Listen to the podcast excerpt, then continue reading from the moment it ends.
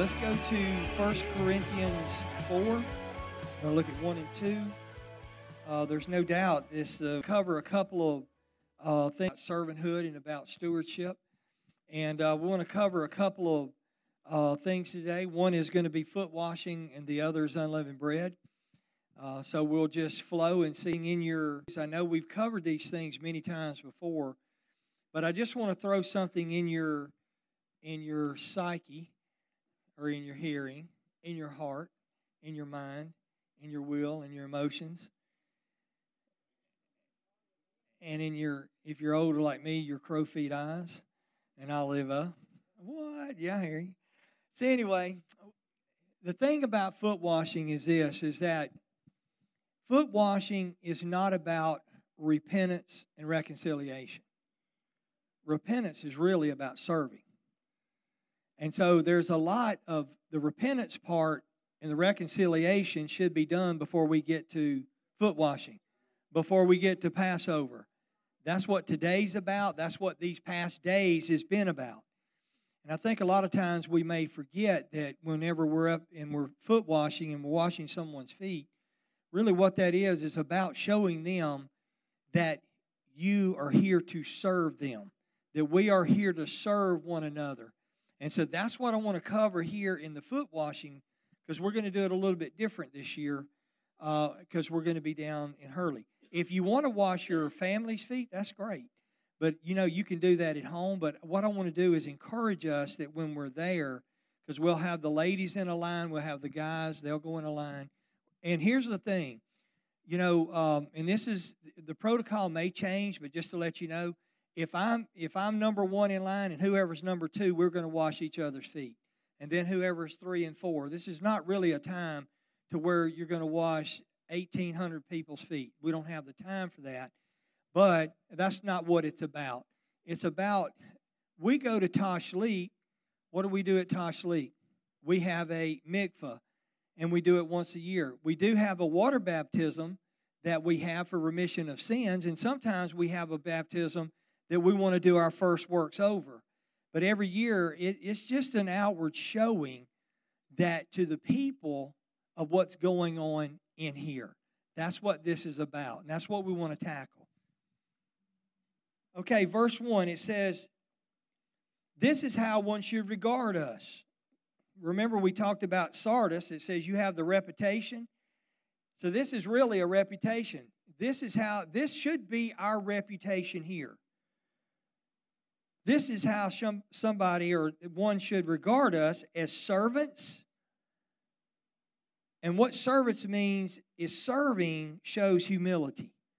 This is why serving is so important. This is why foot washing is so important. It's showing humility. Not just going through the motions, but really how we walk it out in our heart. That's what this is about as servants of Messiah and stewards of the mysteries of Elohim.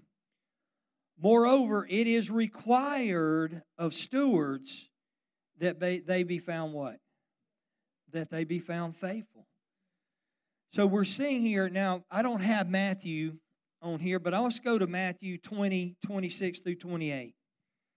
Matthew 20, 26 through 28.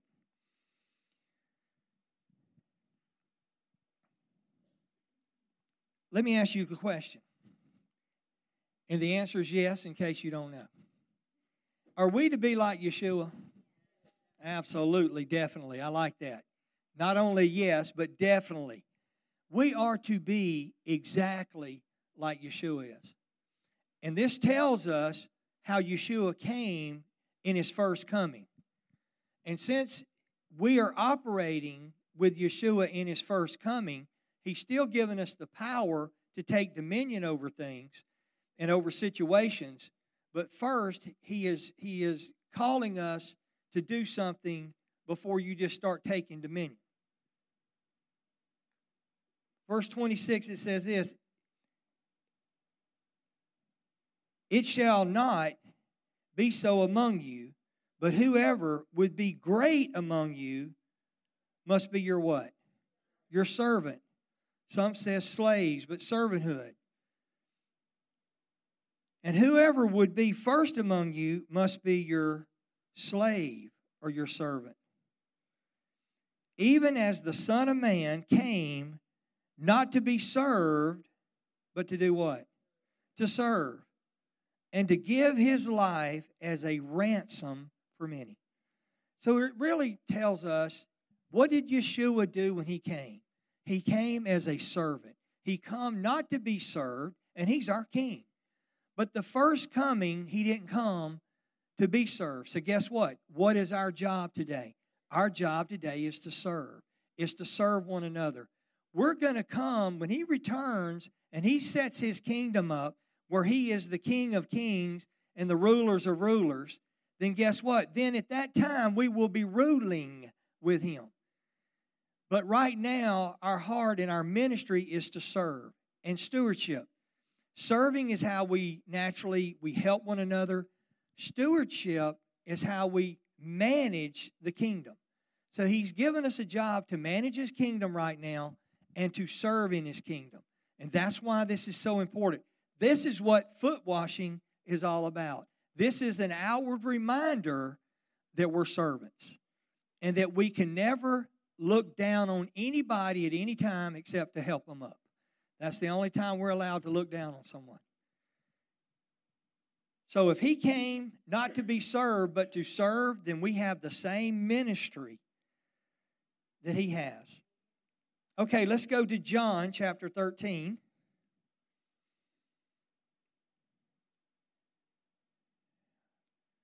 Verse 1. Now, before the feast of Passover, I just want to say something here. A lot of times you're going to see the word Passover. You may see the feast of Passover covers Passover and unleavened bread. It covers it all. They just, so we don't want to get into the nuances of Torah.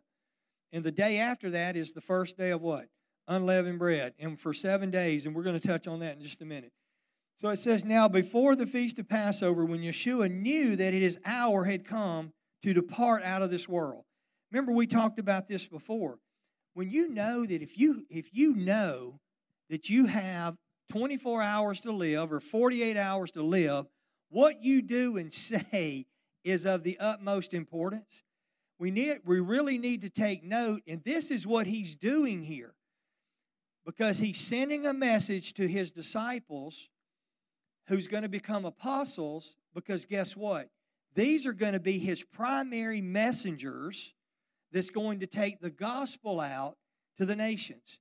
Jerusalem, Judea, and the uttermost parts of the world. Paul's going to show up into this later.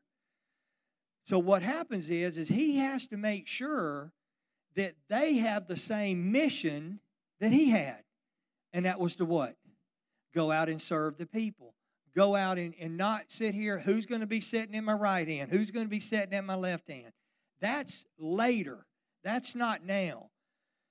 So he had to make sure that he gave his marching orders to his disciples, and for his disciples to do what? They're giving us the same marching orders that we are to go out and to serve people in our communities. Having loved his own who were in when the devil and loved them to the end. Verse 2 During supper, when the devil had already put into the heart of Judas Iscariot, Simon's son, to betray him, Yeshua, knowing that his father had given all things into his hands, and that he had come from Elohim and he was going back to Elohim, rose from supper, and he took aside his outer garment, and taking a towel, tied it around his waist. He then poured water into a basin and began to wash his disciples' feet and to wipe them with a towel that was wrapped around him. Now, I'm reading you the story because I know you know the story and you've read it probably a hundred times if you've been a believer for three days. But it's so important that we that we hear this again, what he's doing, because also we have to know that when you wash, because I think we know the history of it.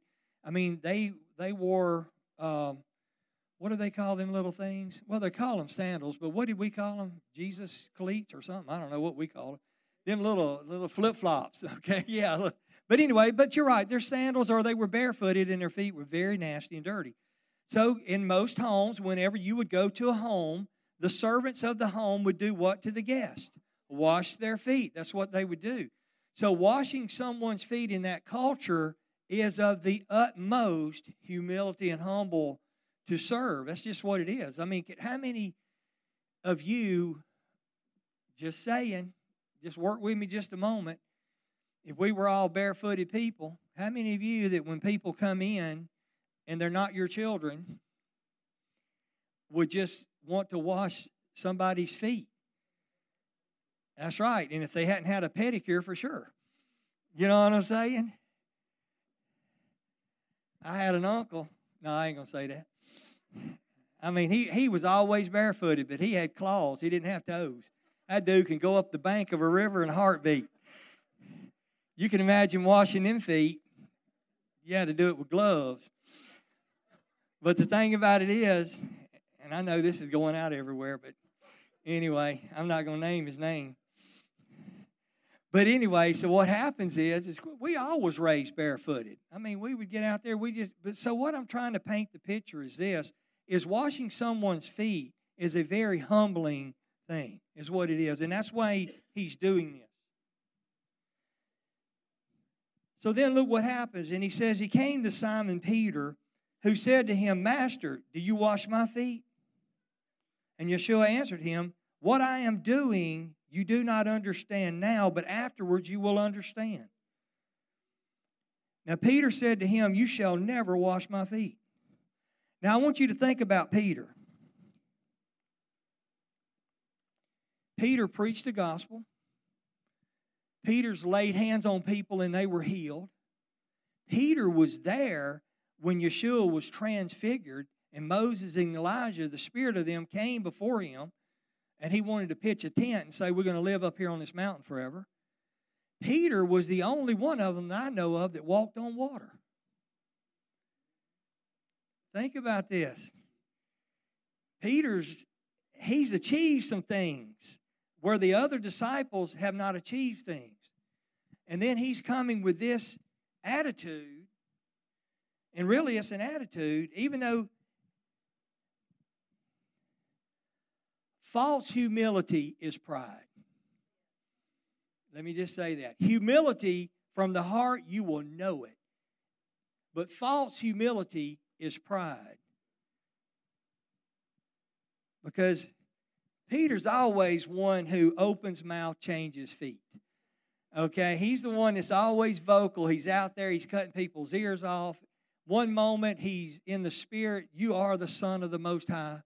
Next thing, you know, Yeshua saying, Depart from me, get behind me, Satan. Just chop, I mean, just he's just all over the place. But here he is, and how he's vocal here. There's a lot of things, if you really think about it, that Peter achieved, but yet he's saying, You will never wash my feet. And Yeshua says something pretty powerful. If I do not wash your feet, you have no share with me. So I just want you to understand what the word has been coming out about servanthood and stewardship about serving people. You know what he's really saying here? If we're too proud to wash one another's feet, if we're too proud to serve one another, then we have no part of him. We have the reputation of being alive, but we're dead. This is why this is so important to us that the foot washing is just an, it's an outward expression of what's going on inwardly. This is why it's important. The things that he lays in Scripture, look, I don't, when he says be water baptized, you know what? Be water baptized. And if he says wash a foot, wash a foot. They stick the other one up, get washing.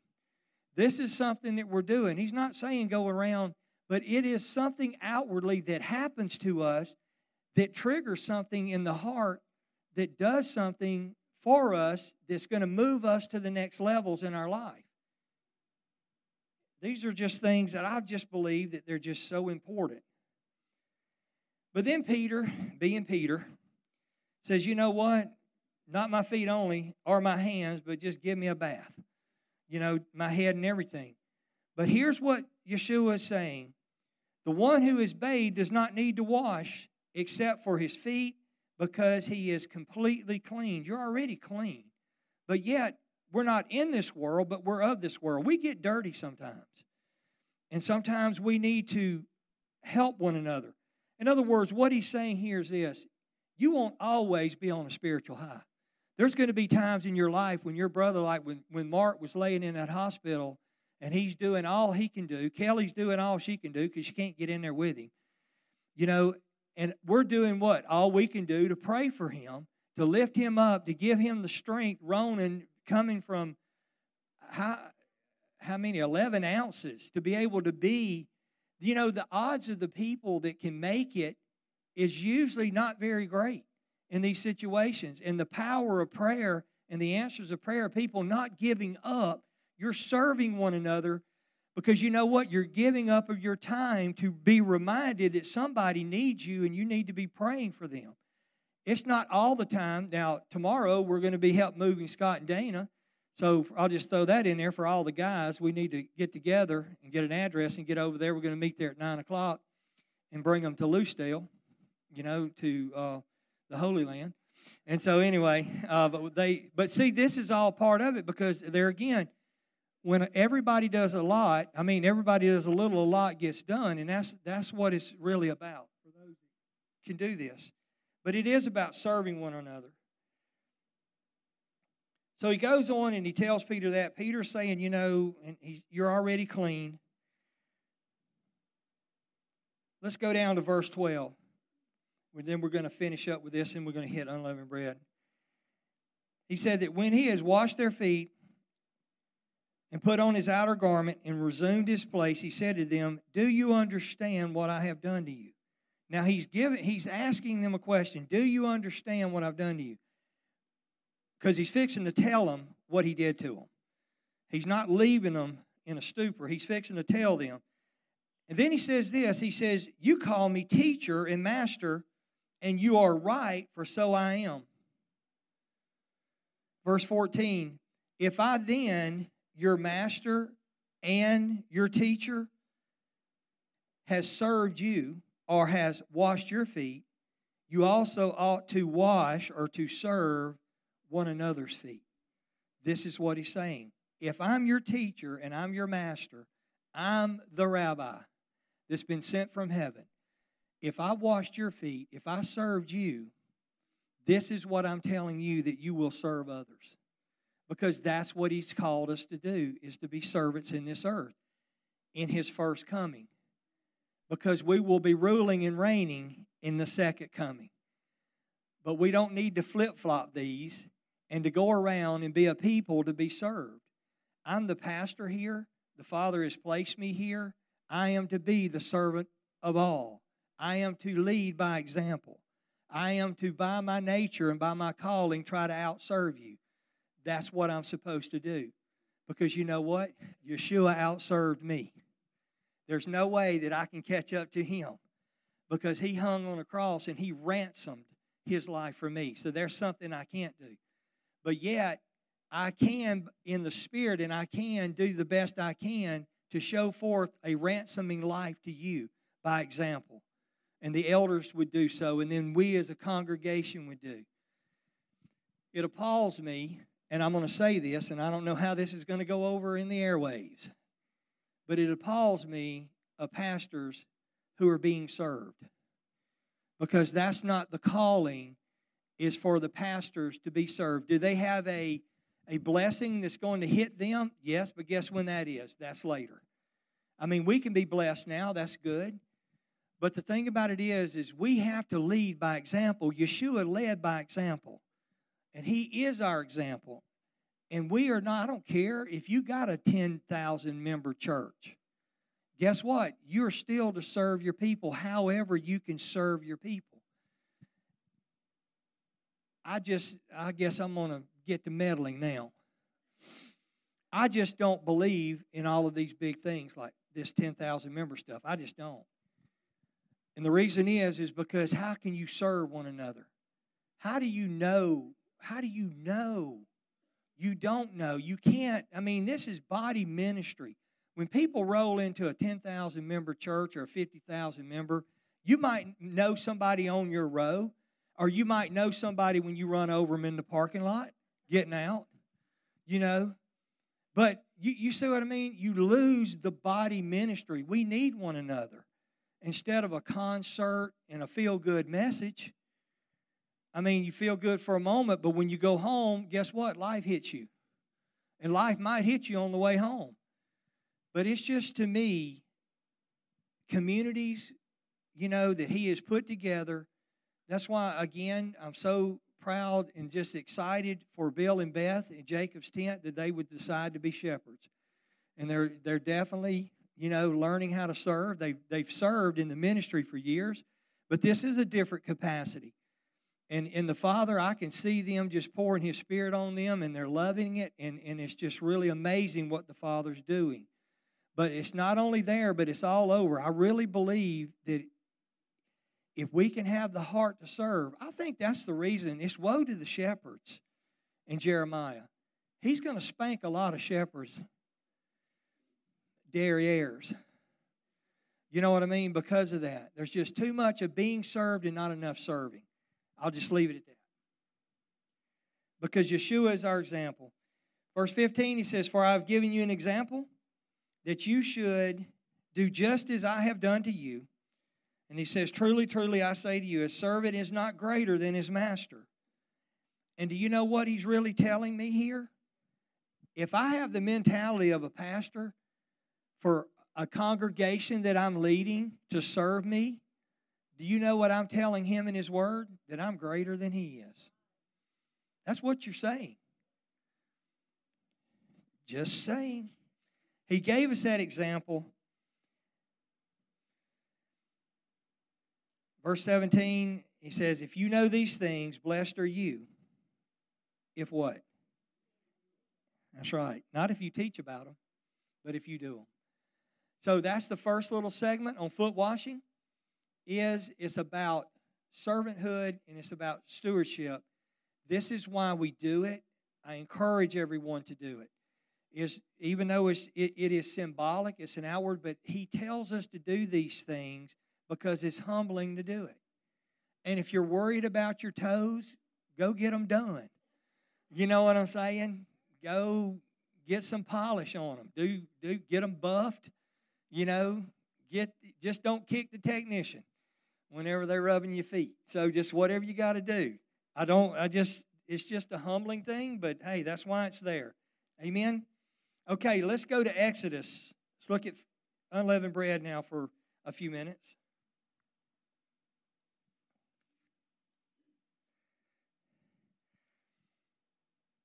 Exodus 12, 14, and 15. He talks about this shall be a memorial day. This is a day of remembrance. It shall be that you could keep the feast of Yahweh throughout your generations. As a statute forever, you shall keep it as a feast. He tells us for seven days we shall eat unleavened bread. How many days do we eat unleavened bread? Seven days. That means every day stick a cracker in your mouth. You know, don't try to eat two crackers because you forgot a day. But he's trying to tell us something here. Be mindful to do this because he's teaching us something. He's teaching us unleavened here is talking about getting the sin out and keeping it out. This is why eating unleavened bread every day is a reminder to you that we don't let sin come back into our home, into our house. This is why it's important. He tells us here again. Look, does he not say in His Word that He takes the foolish thing to confound the wise? Now, I'm going to tell you, to the world, this sounds foolish. But to Him, He's doing it because it imparts and it means something to us. It's transformational to us because obedience is what's going to transform your life. It's not the unleavened bread cracker. That has nothing to do with it. It's the obedience of eating it and not eating the leaven. Because you think that's easy in our day and time? It's not that easy. You roll up into a place and you're, you know, you're looking at all the boxes and you're looking at all the food, and the next thing you know, you done popped a biscuit in your mouth. You know, because you forgot to tell them to keep it off the plate. That's right. Or Burger King French fry, something that's got leaven in it. So he's saying that for seven days you shall eat unleavened bread. That's a commandment. That's not a choice. It says, On the first day you shall remove the leaven from your houses. Usually we'll get the leaven out of our houses. If anyone eats what is leavened, from the first day until the seventh day, that person shall be cut off from Israel. So he's showing you that this is a very serious commandment. He is telling us that this is not playing. He's telling us that we as a family, this is what we should do. I get my glasses on. About to poke my eyeball out. Okay, Exodus 12. Okay, let's jump down to 19 and 20. It says, For seven days no leaven shall be found in your houses. Now, guys, if leaven is found in your houses, don't jump off your house. But we are to repent and we are to remove it from our property. But what is this showing us? Is showing us that guess what? There's leaven probably hidden. There's sin probably hidden in your life somewhere. There's probably something going on in your life that you didn't realize this really sin. Why? Because you've been doing it forever. You know, there's a lot of things that me and you, we know what sin is. But do you know that there's a lot of people that live together and they get saved and they still live together because they don't know it's wrong. They've never been taught it's wrong. Guys, if you think for one moment in our society today that people think anything is wrong, today you today you almost have to get a Christian lost before you can get him saved. Because everything goes. There's so much there's so much sin and there's so much acceptance of sin out there that they don't realize that it's sin. But that's why when we know it, we repent. He's justful in faith to forgive us and we move on. But this is what this time and season is about is getting the leaven out of our houses and keeping it out. I told the thing about Hannah the time, you know, vacuuming. Just remember that whenever you vacuum up all the leaven, empty your vacuum cleaner. But what made that a good story is, is because we talked about this before, because a lot of times what do we do? We go get the sin up, and all we do is we relocate it we store it. We relocate it in a different place, and we think, well, vacuum equals clean, equals not on the floor, equals its job is done. No, job ain't done until the sin is removed from your place. And that's what it is. So clean is not done until the vacuum cleaner is also clean. You can see these little principles in the scriptures of how we can remove things and how really a lot of times we just relocate sin and it creeps back in later. Am I in verse 19? Okay. So it says, No leaven shall be found in your houses. If anyone eats what is leaven, that person will be cut off from the congregation of Israel. Now, who is he speaking to here? Whether he is a sojourner or a native of the land. So even the sojourners of the land had to follow the commandments of the land. Amen. Okay, uh, you guys, y'all go to Isaiah chapter 1.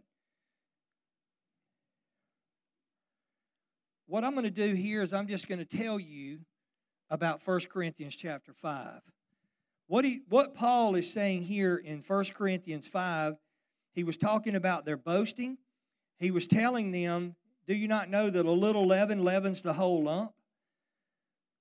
he's talking about cleaning out the low, uh, cleaning out, I'm sorry, the old leaven, that you may be a new lump, that you are really unleavened. So he's really saying that for the Messiah, as our Passover lamb has been sacrificed, so we know, and we've said this, is by Yeshua applying his blood, he has cleansed us. He has cleansed us. He has redeemed us from being a sinner. Okay? Now, Paul is talking to the people in Corinth because there were some issues about things, really what it was. They were working and they were operating in the works of the flesh because it talked about malice and evil and all of that. So the, the people at Corinth, the, the works of the flesh, he's talking to believers and they were operating in the works of the flesh and not the fruits of the Spirit. That's what he was doing. I just want to look at the story from Isaiah 1. And I think that Paul had this in mind whenever he was ministering this to the people at Corinth. Verse 1. Let me ask you the question Are we to do Shabbat? Are we to do Rosh Chodesh? Yes. Are we to do the feast? Yes. Are we, now, if the temple was still standing and all of the above and we were all in that day, would we be bringing these sacrifices? Yes. all of these yeses still goes on today. So I want you to know something. We are commanded by Him to do what He commands us to do. So I don't want you to turn around and grab this and say, we ain't got to do it no more. What it, it says, uh, verse, verse 11 in Isaiah 1. What to me is the multitude of your sacrifices? I got to make sure I didn't jump.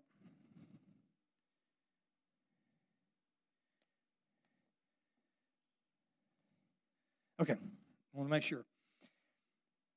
I have had enough of your burnt offerings of rams and the fat of your well fed beast. I do not delight in the blood of bulls and of lambs and of goats. When you come to appear before me, who has required of you this trampling of my courts? Tammy, can you go to Hebrews 10 29? I'm going to give you a second. Hebrews 10 29. So now, they're bringing, they're doing everything that's commanded for the feast. But yet now he says, the trampling of my courts. I think he will. Hebrews 10 29. How much severer punishment do you think he will deserve who has trampled underfoot the Son of Elohim and has regarded as unclean the blood of the covenant by which he was sanctified and has insulted the Spirit of grace? That's powerful words. Same language. For people who's accepted Yeshua and has went back and started, I'm not saying that you don't make you don't make bad choices every now and then, you do. But to practice sin, to fall away and, and, and backslide and practice sin, we are trampling on sacrifice feet his precious blood. We're trampling his sacrifice. We're trampling. He's not going back on that torture stake and die for mine and your sins any longer. That provision is made once and for all. This is the seriousness of these feasts is to remind us not to trample. Because see here, these people in, in Isaiah being a prophet, Yahweh is fed up. They have a reputation that they're alive, but Yahweh is saying, You are dead, Judah. You're dead, Ephraim, and that you're dead, Israel. Because what you're doing is, is you're going through the motions. And so when we come into these feasts, that's why I said we're commanded to do these feasts. But guys, we need to make sure that we're not living a life of hell just going through the motions of following the commandments and just doing things like doing these things because this is really, if it's not in your heart, it isn't doing you any good. That's why I say if you don't accept Yeshua as your personal Savior, and when you go get baptized, there's not a transformation. You just got wet. That's the only difference. And here we can do the feast. The reason why I'm saying this is, is again, we talked about this. We're not to drink and eat of that cup unworthily because it can bring sickness and death upon us. That's how serious this is. I think this is why the body of Messiah as a whole is as sick as we are because we don't regard, we, we're trampling and we don't recognize and re, that we're trampling. And we're just going through the motions every season, every season. And, and here in Isaiah, he's giving us really a huge example and how much more, she read it, how much more now that Yeshua's on the scene. It's not, he's not the bull and goats. They were trampling the blood of bull and goats. We're trampling the blood of Yeshua himself. That's where we are today. I'm just trying to slow down and get our, our mind clicking here to make sure before something happens that we don't go off in sin. Verse 13, it says, Bring no more vain offerings. In other words, bring no more of these offerings because you're full of the works of the flesh. Because vain means empty. Even though you bring a bull, you bring your prize bull. But if your heart ain't where it's supposed to be, that bull ain't worth nothing to him. That sacrifice is not worth anything to him. That's right. You just killed a bull. You don't even get to eat it. He says, What? Incense is an abomination to me. Now he's talking about their prayers and their incense offerings and all that are an abomination. New moon, Sabbath, and the calling of convocations. I cannot endure iniquity and solemn assembly. Out of this verse right here, he tells you what the problem is. I cannot endure iniquity. He's saying, guys, you got a sin problem. He's saying, and until you can get this sin problem, if you're going to, as a nation, he's talking about Israel as a nation. They were mixed worshiping. They were worshiping Yahweh and they was worshiping Baal, Baal. They were worshiping Ashtaroth and they, they had got into all of these. And he said, You know what? I'm sick and tired of it. I told you, do not worship me as they do. We've seen the commandment that it was for everybody in the land. And he's telling them, I cannot endure. Do you know that there's coming a time, whether you like it or not? Man, we've been coasting all of our lives in the generation that we live in. There's going to come a day that he's going to turn loose that wrecking ball. And it's going to knock our little buildings down. Because there's going to come a day to where the iniquity of this nation, the iniquity of the nations, their cup of iniquity is going to be full. And when it is, all of these angels that he's holding back from the north, south, east, and west, he's going to say, It's time. And he's going to start opening these seals in these bowls. And when he does, you're going to start seeing a third of this destroyed, a third of that destroyed, a third of this destroyed. And people will be running around hollering, Please, mountains, follow me and you can't even kill yourself. You can't even commit suicide because you have lived in that state. Now, the beautiful thing, because we've been talking about this, I believe that the people who keep the commandments and have the testimony of Yeshua is going to be protected in the wilderness while all of this third, third, and third is going on. But here's the thing, and this is what this is about.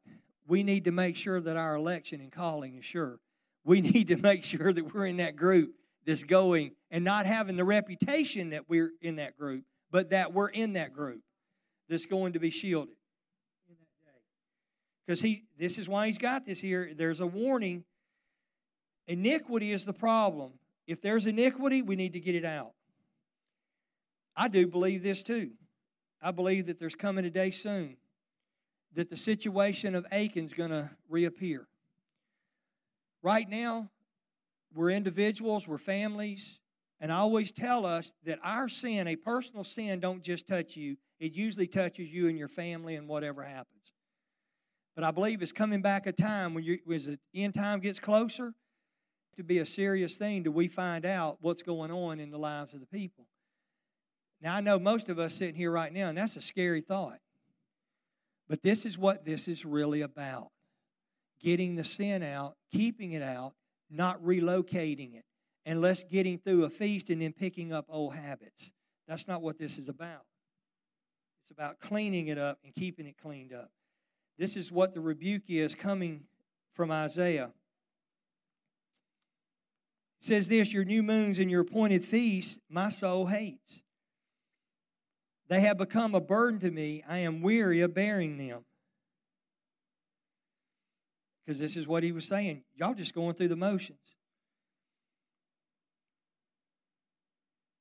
When you spread out your hands, I will hide my eyes from you. Even though you make many prayers, I will not listen. Your hands are full of blood. Then he tells us something. Wash yourselves, make yourselves clean, remove the evil deeds before my eyes, and cease to do evil. Verse 17, he says, Learn to do good, seek justice, correct oppression, bring justice to the fatherless, plead for the widows. Now that sort of sounds familiar, doesn't it? What did Yeshua say before he left? He talked about somebody in prison, you visit them. Somebody who was hungry, you feed them. If you have the widow and the fatherless, you take care of them. If somebody's naked, you clothe them. You see the same thing because guess what? Serving is what these feasts are all about. Serving is here is finding and knowing and being connected.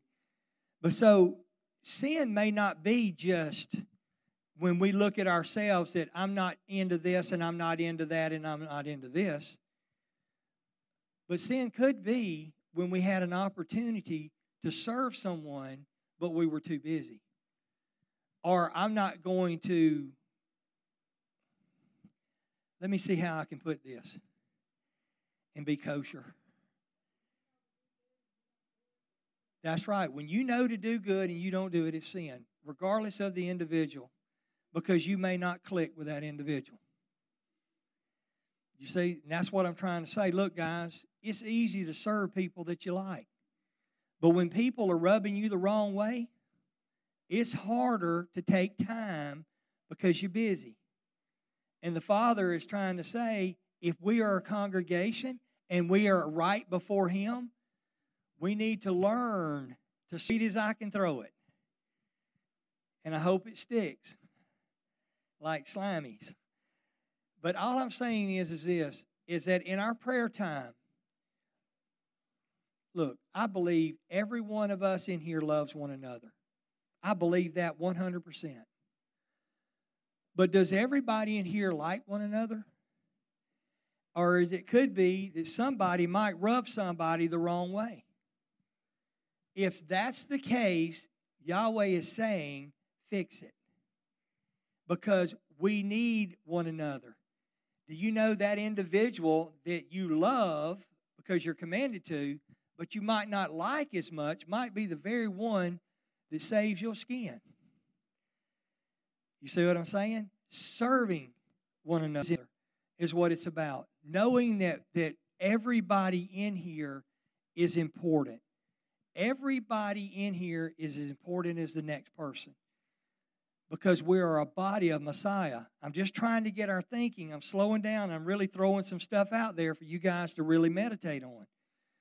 Because Passover is coming up, and this is what this is about. This is about humbling ourselves so that we could serve one another. Heaven sakes. They crucified Yeshua. And do you know he sit there, they they they judged Yeshua falsely. They accused him falsely. They pulled his hair out. Jeremiah said it. They just didn't put some stickers on his little crown. These were thorns, and they mashed that into his head.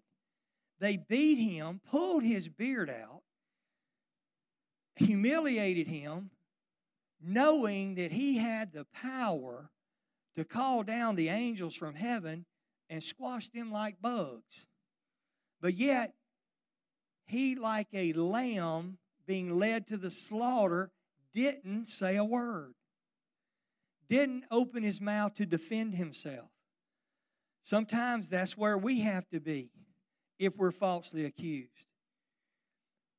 The thing about it is, is to me, Yeshua gave us the greatest example of someone who was falsely accused, beaten, ridiculed, and all of that, and he didn't stand up for his own rights, if you want to put it that way.